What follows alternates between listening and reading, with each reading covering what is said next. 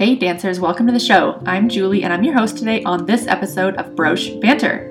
I both own and teach at Broche Ballet, a ballet school just for adults in Denver, Colorado, and virtually online. Join us as we explore all things adult ballet. Today on the show, we have Kristen, a writer, quilter, and dancer who started ballet as a grown up.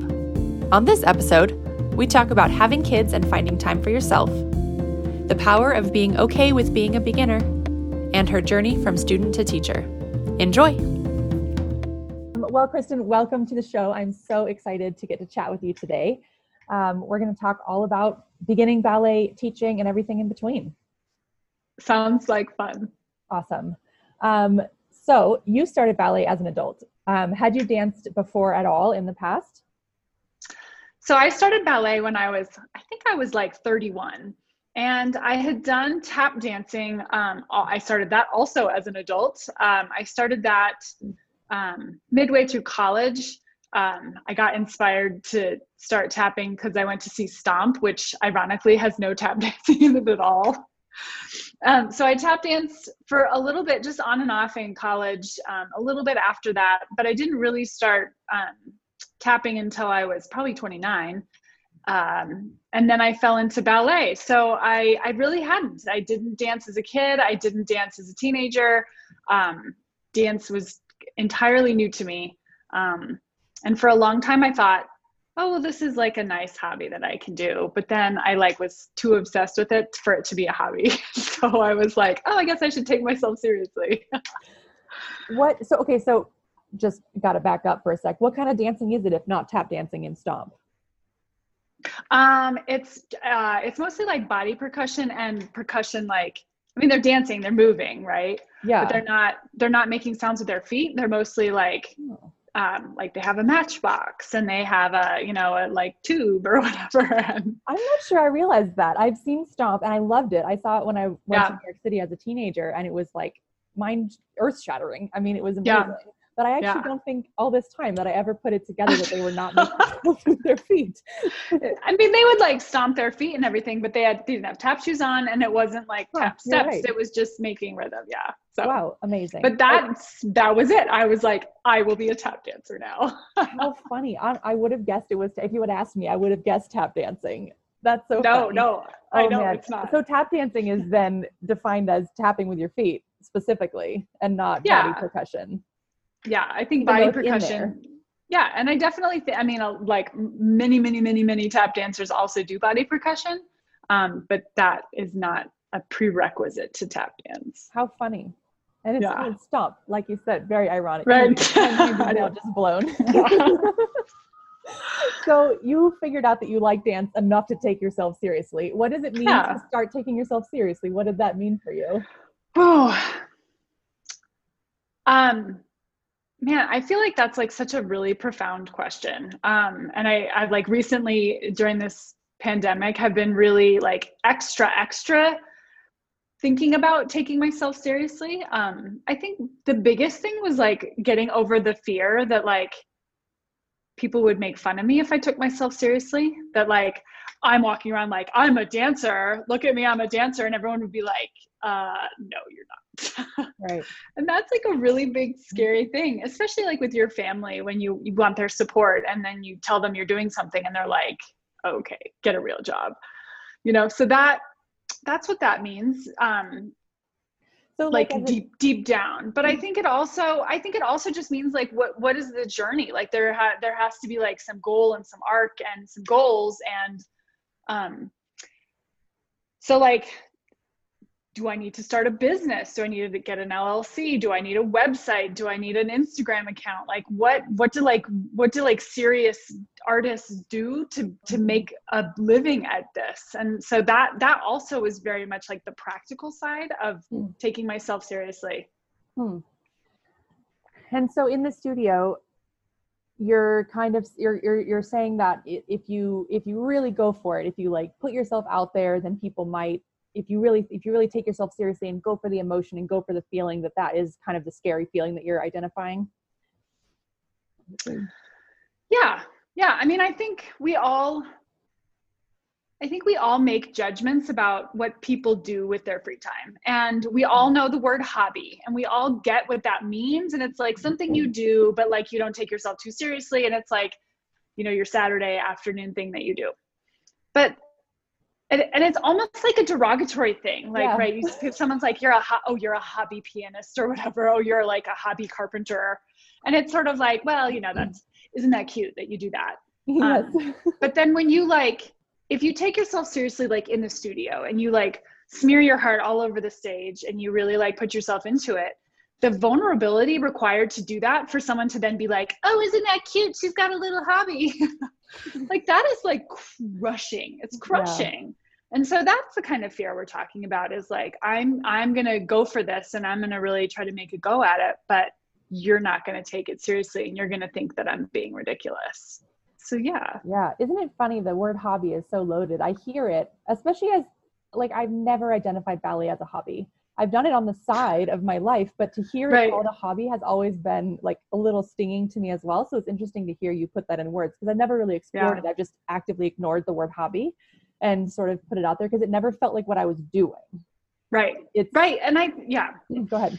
Um I also so I also quilt on this side and sitting um, in front of one for those watching yeah, on video. I made yes. that. Yeah, I Amazing. made that. Actually, I made that for my husband when he was my boyfriend and I gave it to him and I said, I really like this quilt and I want it back. And so I think I should marry him. And, and then you can have it back. back. And then what is his? And now yours. it's in my studio. There it is. Um, oh, no, funny. but like the word craft, right? Craft is another one of those like dirty words that's like, oh, she does arts and crafts. She like makes things out of popsicle sticks, you know? pipe cleaners. and pipe cleaners. And so um, there's like a huge divide in that the art community as to whether like quilting is art or if it's a hmm. craft. And i always was just like don't call it a craft because it's demeaning. Like don't call this a hobby. Like i do this i'd like sell these or like i'm trying to. You know and so there's like lots of little words that that make it sound like it's not serious. Even like adult ballet i feel like is another one of those words where like um you you like walking a fine line between people who think that adult ballet is like a real serious thing like we're doing at Broche and then it's like oh isn't that cute? Like adults are trying to do ballet. Yeah, yeah. and um and I hate that. Like it, mm-hmm. I don't mm-hmm. like that divide but but there's that judgment out there. Right. Yeah the language is really important how we identify. I mean I think um I had a teacher once um Kat Wildish actually she's been New York City. She's amazing amazing super fun teacher and she would always call us dancers always always many many times in a class and when I had first started ballet, I felt awkward being addressed as a dancer. And I felt like, is she talking to me? I'm not a dancer. I'm not yet a dancer. Who is she talking to in the class? And I always felt super awkward being called a dancer because yeah. I didn't call myself a dancer. And so I, uh, it was always weird that she would address me as a dancer. But then over time, I was like, oh, I am dancing, therefore I am a dancer. That's right. sort of, it can be your identity, oh, even if you're not doing it professionally or whatever. It can still be your identity. And so now I call my dancers dancers, and I'm like, okay, dancers, because I think it was really important yeah. for me to have someone reinforce that and sort of give me permission to say, you can call yourself this. You can well, yeah. That. And I think that's like naming, naming it and and calling ourselves that is extraordinarily powerful. Um, so I we'll talk about this later, but I quit my job as a teacher um, to become a dancer. A high school teacher. And um, right. a high school history yeah. teacher. Um, and when I first quit my job, people are like, what are you going to do? And I was like, well, I don't know. Like I'm going to, I'm going to quilt and I'm going to write and I'm going to dance. And that's scary. They were, they were, yeah. And they, they were kind of like, well, okay, like that's not a job. And so then I like went and I was like, okay, I'm gonna take myself seriously. So I went and made myself some business cards. And there was this like moment of truth where I like had to put on my business card like what I did. Oh. And I oh. wanted to I wanted to put down like retired high school history teacher. or like searching at 35 you know like i had all these like things that i was going to put on there that were not calling myself a dancer a writer and a quilter. Mm-hmm. and and then and so i was like about to hit publish you know and get my business card sent and i was like you know what? Screw it. Like i have to own this. And so i put on that business card writer dancer quilter and i was like like panic attack that i had oh. like done something wrong that i had like claimed this thing that wasn't actually mine yet Mm. But it's important for us to claim that because a writer writes and I write, and a dancer dances and I dance. So what else am I going to call myself? And what else should we all call ourselves if we right. if we do these things that we love? Where were you? See, had you already? How old were your kids at that point? Had you had kids at that point? Where were they in your life? Yeah, they were like blessedly at the moment where they were just about to start um, elementary school. Um, oh, okay. so they were yeah. Because you it's finding time to like do things when they're around is really hard. So they were i, I was just about to be gifted with a bunch of time. I see. Um, so i think oliver was going into ece and tristan was in first grade. I see. Um, yeah. But but yeah like reinventing yourself and like starting a new job with like two small children after you have like a degree i have a master's degree in history and like then i was like okay i'm done with that. Like let's have a new life pretty terrifying. It's pretty terrifying. And then you almost feel like you need to make it work because you've claimed, or like you almost need to make it work because otherwise people are like, yeah. oh, you, I told you you couldn't be a writer. Did you have any of that? Oh gosh, I worked so hard. I still do. I still work so hard to prove mm-hmm. myself. And and I think I get panicked when like I'm not achieving the success that other people are expecting. You know, so I'll like be at parties and I'm talking not that I go to parties. Why do I say that? Talking to people that don't know what a party is. Um, people ask me what I do, and I say like, "Oh, I'm a writer," and they're like, "Oh, what have you published?" I'm like, "Well, nothing." And then you know, I'll say, "I'm also a dancer." They're like, "Oh, you know, what company do you dance with?" I was like, "Oh, well, I um, I teach." Oh. And then I'm a quilter. Oh, you know, like what have you sold? I was like, well, my dad bought something once, and so it's like, how do I like, yeah, you know, present this like confident body to the world that I am doing these things without like the traditional markers of success. But then, if, but, but if you ask me, I'm like the happiest I've ever been in my whole life, and mm-hmm. I feel like I'm bringing happiness to other people who want the same things that I do, and so that that's like a huge success. But that's not how society measures success. Right, and I guess why does it matter um, what society thinks about your success? It doesn't. It doesn't. It except does. that those little voices get in your head, and they're like, "Oh, no, no, no." I mean, it does in the sense that it does when we begin ballet as adults too, because those little voices, those societal voices, as you mentioned, with adult ballet being like not real ballet or whatever, that little right. voice is already telling you you're not cut out for this. And then you're like, okay. Oh, yeah. And then you add to the like the invisible voices, all the actual voices of all the actual people who have said, you're too tall to do ballet, you're too heavy to do ballet, you're too old to do ballet. You know, like all there's people who people who actually said those things to you. Mm-hmm. And so then you know how do you how do you how do you deal with all that? It's a lot to deal with. Yeah. It's a lot to deal with but it's um is it worth it? Oh my god. It's amazing. That's the ultimate question right? It is. It is why the ultimate question. Why is it worth it? I think i mean you have to really i think you just have to have a real serious conversation with yourself and say like what am i doing here on this planet and for like some of my family members, it's like making money and being prestigious. And that's like it for them. And that's great, fine. Like go do that. That's like not what it is for me. And I was like never I was never gonna make money and be prestigious. I was a high school history teacher. right. right? That's not that's where you're not, headed. right. And so that that never was important to me. And being happy is like tremendously extraordinarily important. Um, and people think you need to give back and you need to you know be a doctor and all this stuff. It's like well i'm happy. And that means that i ripple happiness to other people who get happy and ripple happiness to other people. And like if we were all happier maybe we wouldn't have wars or conflict or i don't know all right. those things. I think it's really important. It's hard i think for us maybe even especially as women or as mothers in your case to be okay with that sort of selfish notion or what we would call selfish of yeah. I am doing this for me so that I can be happy and that in and of itself creates value for the world. Does it? Does it create oh, our yeah, own happiness? It does. Yeah, I mean, I tell my family all the time like if mommy's cup is not full, no one is happy. and they see that, like they get it. Like I am more patient, I am more caring and focused on them if my cup is full and like my cup is not full just like sitting around watching them play. And I that's mm-hmm. like I feel terrible saying that like where people will hear me but like i am i'm not that kind of mom and i never have been and, and maybe mm-hmm. that quote makes me a bad mom but like i am a human being and i am as important as my children and i get i get to have the same things that they get which is like a chance at working and a chance at playing and a chance at like fulfilling dreams and and i i reject the idea that as a mother or as a woman or whatever that like somehow we have to like self-sacrifice in order to make the world a better place by raising contented children. Like i want to be content.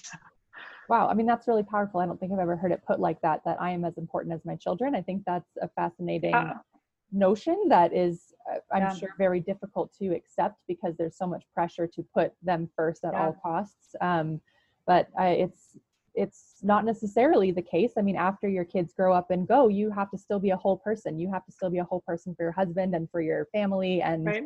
not be not have a piece of you missing well and i think that's like the, the whole idea of like the empty nester and people like panicking when your kids are going to leave the house is somehow like i've I've done nothing for 18 years and now I have to somehow reinvent myself. I'm like, right. I don't subscribe to that at all. I also don't subscribe to the idea that you wait to fulfill your dreams until after you retire. Right. Like that's who we also. Um, and and this is like really an American notion. Like in Europe, the, many countries in Europe don't feel this way. Like um, I read a parent, the only parenting book I read was this French woman. Well, she was American, but she was raising her kids in France. She's like, you know, after the kids go to bed, you like hide their toys. So you like pretend like they don't even exist so that you can be a grown up. You know? Mm-hmm. And like that's fine. And in America, I feel like people would be like, oh, like you want to pretend that your kids don't exist. That's so awful. But, but that, ha- but right. I, we have to have that. Right. Well, and your kids also should probably see an example of what a whole person looks like so that they can look right. up to being one themselves. Exactly. And not just, yeah, um, so we lose eh, on the topic of moms, we lose a lot of moms during this phase when they have kids. We lose in them in the ballet studio. We lose them yeah. because life is all consuming when you have kids. And as you mentioned, yeah. it's hard to get things done when the kids are around and childcare is expensive. And can you get an hour and a half away from the kids and all of these things? Um, do you have any how how do you how do you balance that should you take a break from dance during the kids i mean everyone's going to be different but tell us about your experience in terms of how you fit your passions into your life with kids yeah i um when i when i first had kids and when i was still teaching high school i went to one hour a week of dance class. And it was like literally the thing that got me through the week. Like the whole week was horrible except for one hour with my tap teacher. Um, and over time i realized like that's not okay. That's that's not how life should be. It should not be that that one hour a week is um is everything. Mm-hmm. But that was great because it was a manageable one hour a week and my husband could take the kids and it wasn't a big deal um and that and you know it just happened to be that i transitioned into doing dance a lot more frequently when they were old enough to like put their shoes on and right. go to school and things like that. And so I thought, I don't know, like if I had wanted to do this much like creative production um, and teaching and all that stuff as as a brand new mom, I, I don't know. I don't know if I would have been able to. And my husband is much more willing than many husbands to like take the kids because he appreciates that I need these things too. Yeah. So I don't know. I I mean, oh it's always so easy to say like oh well, i did it so everyone else should be able to do it but like whoo i don't know like though there's everyone's it's hard. And and i think listening to the voices of like my even my mother-in-law was very much like oh you know you probably should stay home and have kids and be with the kids. And it's like oh ah. right. I want i want more than that. And so you know the people you are people you love are telling you yeah you need to stay home and be with your kids.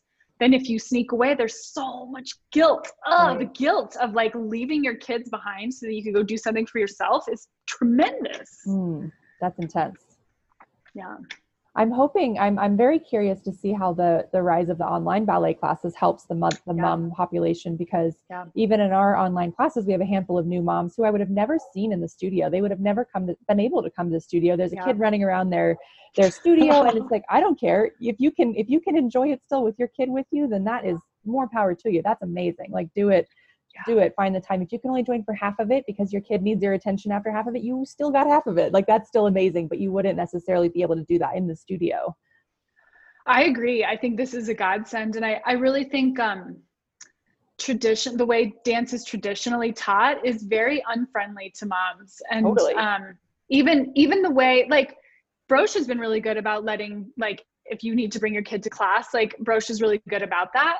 But but even then, I think there's still a little guilt, and people like apologize if their yeah. kids or whatever. Um, and so like this innovation of teaching, letting people te- teach and take class in their homes with their cameras off or whatever they need to do like that's revolutionary and i really do think that that's um, going to be a big development for moms yeah and even just the ability to do a shorter class because you don't have to put the effort into commute and to get a babysitter and feel like yeah. you have to make it worth your time you can do a 20 minute class because you just opened your computer and you had 20 minutes and then you can go back to whatever you needed to do so exactly. i hope that that will enable moms to, to, to be more present in the community and not have to lose themselves as much during that period of time yeah, I agree. And I think there's a lot of grief when moms come back from having babies and all of a sudden they're like, oh, I've got to get my body back and all this stuff. And, and that's like a really, that's like such a hard transition for people. Um, and if it doesn't have to be such a hard black and white transition, I think that would be, it would make a big difference. That would be hard. The, the concept of getting your body back. I mean, a lot of dancers are going through that right now with the concept of getting your body back after the coronavirus, right? Absolutely. So how, do you is the feeling of loss actually similar i mean i've never experienced i don't have kids i've never experienced getting my body back after that um, is that feeling yeah. actually similar to this or is it totally oh, different it's, to- it's so sim- it's so similar hmm. um, i think the hard thing is that like because i didn't dance before i had kids it's not like i had anything to compare it to I but I did have like the numbers on the scale. I mean, I gained 55 pounds with each kid, which is like a lot of weight. Yeah. And so, um, you know you like lose some of that right away but then like the last 10 pounds just like never can get rid of um and so yeah there's this like sense of loss that everything's like misshapen and it doesn't look the way it used to and there's stretch marks everywhere and you're still 10 pounds too heavy and and and there's despair that like it'll never be that way. And that's mm-hmm. exactly how people are feeling after the coronavirus is like how how do i how do i get my strength back? How do i get my flexibility back? And so yeah that, that those transitions are hard. And and online classes are like a way of sort of trying to make that bridge for people. Intense no matter how you slice it. Oof. true very intense. Um, i want to get a little bit into your transition to teaching so um, i'll just give the listeners a little background so kristen started with our studio as a dancer and after i don't know a year maybe would you say yeah, about that. Six months or a year. I don't know. Um, she didn't start ballet with us for the first time, but after about six or eight months of being in the studio with us, we invited Kristen to be a teacher of our beginner dancers um, to help um, grow our next, you know, generation of, of new dancers. Um, and so we transitioned together. She still is a dancer with us, but also now is a teacher as well. And so we've made that transition together, which mm-hmm. is very, it's been very exciting. Um, how how has it been has it changed your dancing has it changed your outlook what, what was that like um it's uh it's like been life changing and amazing um it's funny so when i when i taught high school um i so i taught high school for the very first time in inner city los angeles. And so it's like obviously a super rough time and a lot of kids like super low skill level like had not had any good history before that. And so they were just super not engaged and kind of lost and um, needed me to explain things a lot a lot of different ways and so i got pretty good at like creative ways of, of explaining things but in the process of teaching and coming up with these creative ways of explaining things i realized that i learned the history myself so much better mm. when I taught it than when I just listened to it in a class. And I was a very engaged history student. I like, I literally outlined the entire textbook when I was in high school because I loved it so much. But I never learned history nearly as well as I did when I was teaching in Los Angeles because I was teaching. I had to like break it down and explain it and figure out ways for them to um, you know get it in a lot of from a lot of different angles because they were having trouble with that um, and so that is exactly what i'm experiencing with this dance shift from being a, a dancer to a teacher is that my own ballet practice is like tremendously improved by teaching it because I am explaining it in a lot of different ways from a lot of different angles, just mm-hmm. like I did with my high school students how do you do a tendu? And if it doesn't make sense to them, how else can I explain it? And the more I explain it and the more I show them and the more I practice, the better I get as a dancer. And so it's like the best thing ever is like getting to sort of double practice and get paid for it. so why did you bother? Why did you bother trying to explain things in so many different ways, either to the teenagers or to the dancers? Um, why why bother? That's a lot of work. Yeah, yeah. I think um, with my high school students, uh, if they were not engaged and they didn't get it, then they made my life a living hell. so it was like they either got it and were engaged or I was going to quit because it was so hard and the behavior problems were like so tremendously mm. psychologically difficult for me. Like I, I mean, like kids with ankle bracelet. This one kid like used to um, shoot at me with like invisible guns. Like he would like look at me and he'd go. That's really you know creepy. yeah it was really creepy.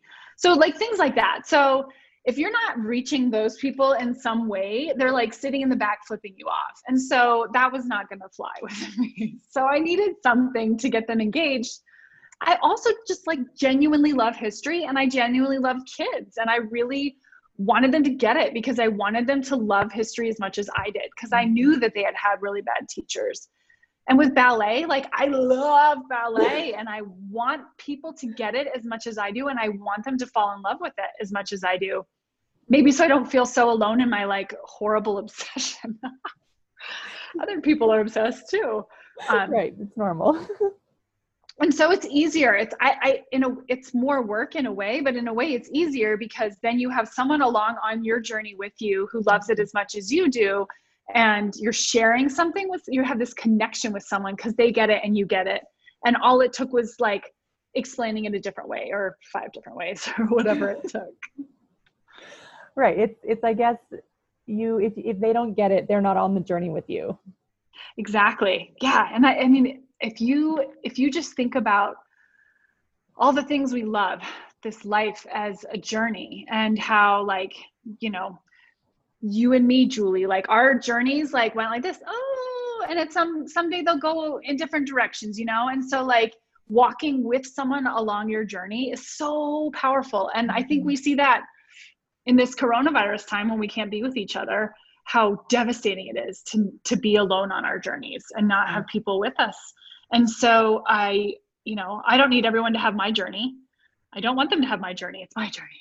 But I need you to like walk with me on the same path for a little while so I don't feel lonely and so you don't feel lonely and so that we can hold hands and say like this is special. Yeah. Do do you find that adult that high school kids or adults need that does one group need that more than the other or does everyone as a human need that the same amount? Yeah, I think everyone as a human needs that. And I it's so funny because when I was teaching high school, I was like, this, this is the most important job in the world. Like I am the most crucial link in like the history of the world because I am taking young people and I am turning them into adults. And that's so important. And then I quit and I was like, oh I don't have to reevaluate that.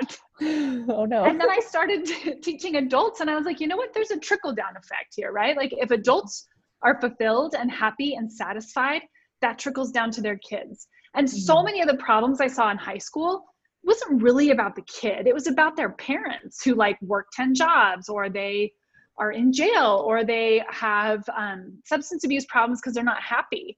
Mm-hmm. And so, mm-hmm. you know, if parents aren't happy, kids aren't happy. And mm-hmm. so, yes, it's good to help kids, but like really, it's good to help anybody. And we all need validation and we all we all go into the studio and look in the mirror and judge our bodies and we all have these like petty catty thoughts and we all need our mommies you know it's like that doesn't ever change so true so true and i think as teachers in the studio sometimes it can feel like we're the mom of the of our dancers even if they're older than us or whatever it is it doesn't really matter totally. you still feel like you're helping them on their journey to finding happiness and fulfillment themselves.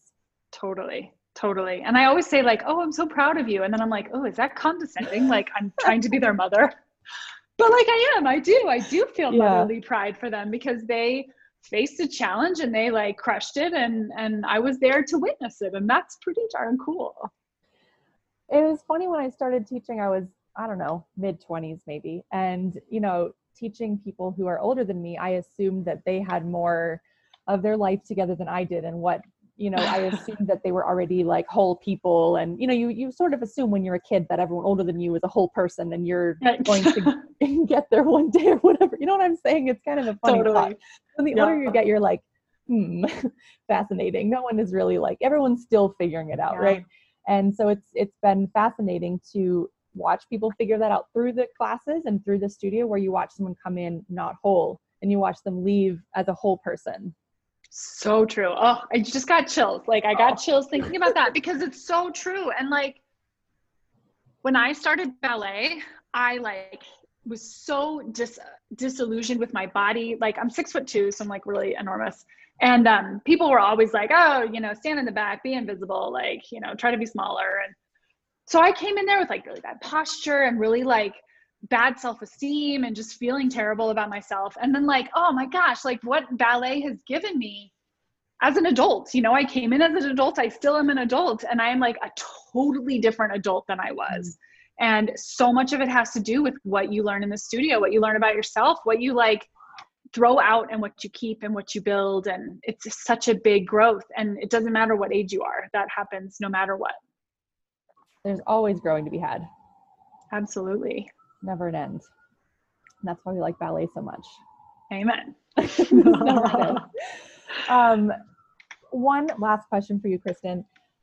Um, starting ballet is really scary because starting stuff as an adult is scary, and you you know you don't want to be a child or like we talked about, you don't want to be not taken seriously or whatever it is. So right. what you what's your what's your parting wisdom for people who are like listening to this thinking about getting back to the barre. They're like, I haven't done ballet in 20 years. I want to get back to it, or I've always wanted to. These people seem inspiring. Maybe I can do it, but I'm still super scared. what what last yeah. wisdom do you have to leave them with?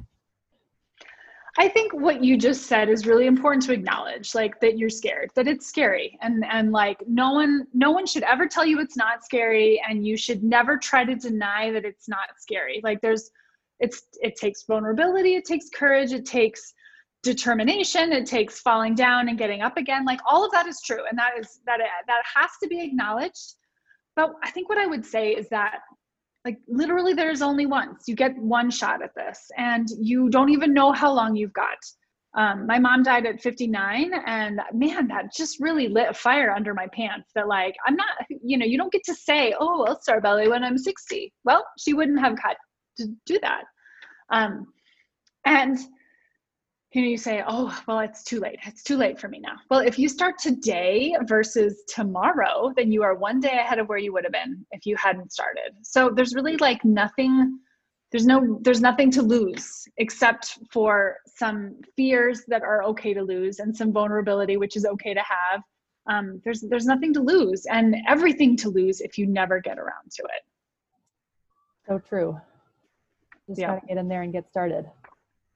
Exactly. Exactly. And you know what? The worst thing happens, you go in there, and you're like, oh yeah, this totally isn't for me. Then like go play field hockey or like whatever, go find something else. But you might as well try and you and who knows, maybe it'll like change your life like it changed mine.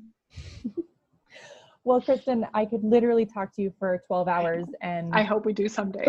sure we will someday. We could literally I'm not a night person, but I'm sure our conversation would go into the night. I would make Yeah, we could have a we'll have a slumber party. Okay, you and That's me. That's right. Well, I would I would make an exception to have a conversation with you, Kristen. You're very sweet. But it was very very fun to chat with you. I we we hardly talked about ballet, but we talked about ballet in the deepest of ways. Yeah, we did. Um, we did. I think all of this is ballet. It's it's so much more than dance it's it's really just becoming who you who you want to be and becoming Amen. you as a human being um, and that's really really been awesome to share with you along this journey especially because we are very much kindred spirits Amen. And it's um it's just so wonderful that Broche Ballet lets adults explore these things and it doesn't have to just be about ballet. Like the, that broche gets that it's about more than ballet. It's about deep deep down human being stuff. That's right. Human adulting all that stuff. All of the stuff. Um well i we'll just keep dancing we'll keep dancing as long as as long as we want as long as it makes us happy and whole and uh we'll just keep having fun with it. Oh i can't wait well, thanks for being on the show, Kristen. Thanks for having me, Julie. It's been a pleasure. So fun. Thanks for listening today, dancers. For more adult ballet, you can follow our studio on Instagram and Facebook at Broche Ballet. You can follow me on Instagram at Julie the Ballerina, or check out our blog and YouTube channels for even more content. You can also dance with us in our online studio. To have your story featured on our podcast, email us at hello at brocheballet.com. Today's show was produced by Jackie Dolman. I'm Julie Gill, and this was Broche Banter. Happy dancing!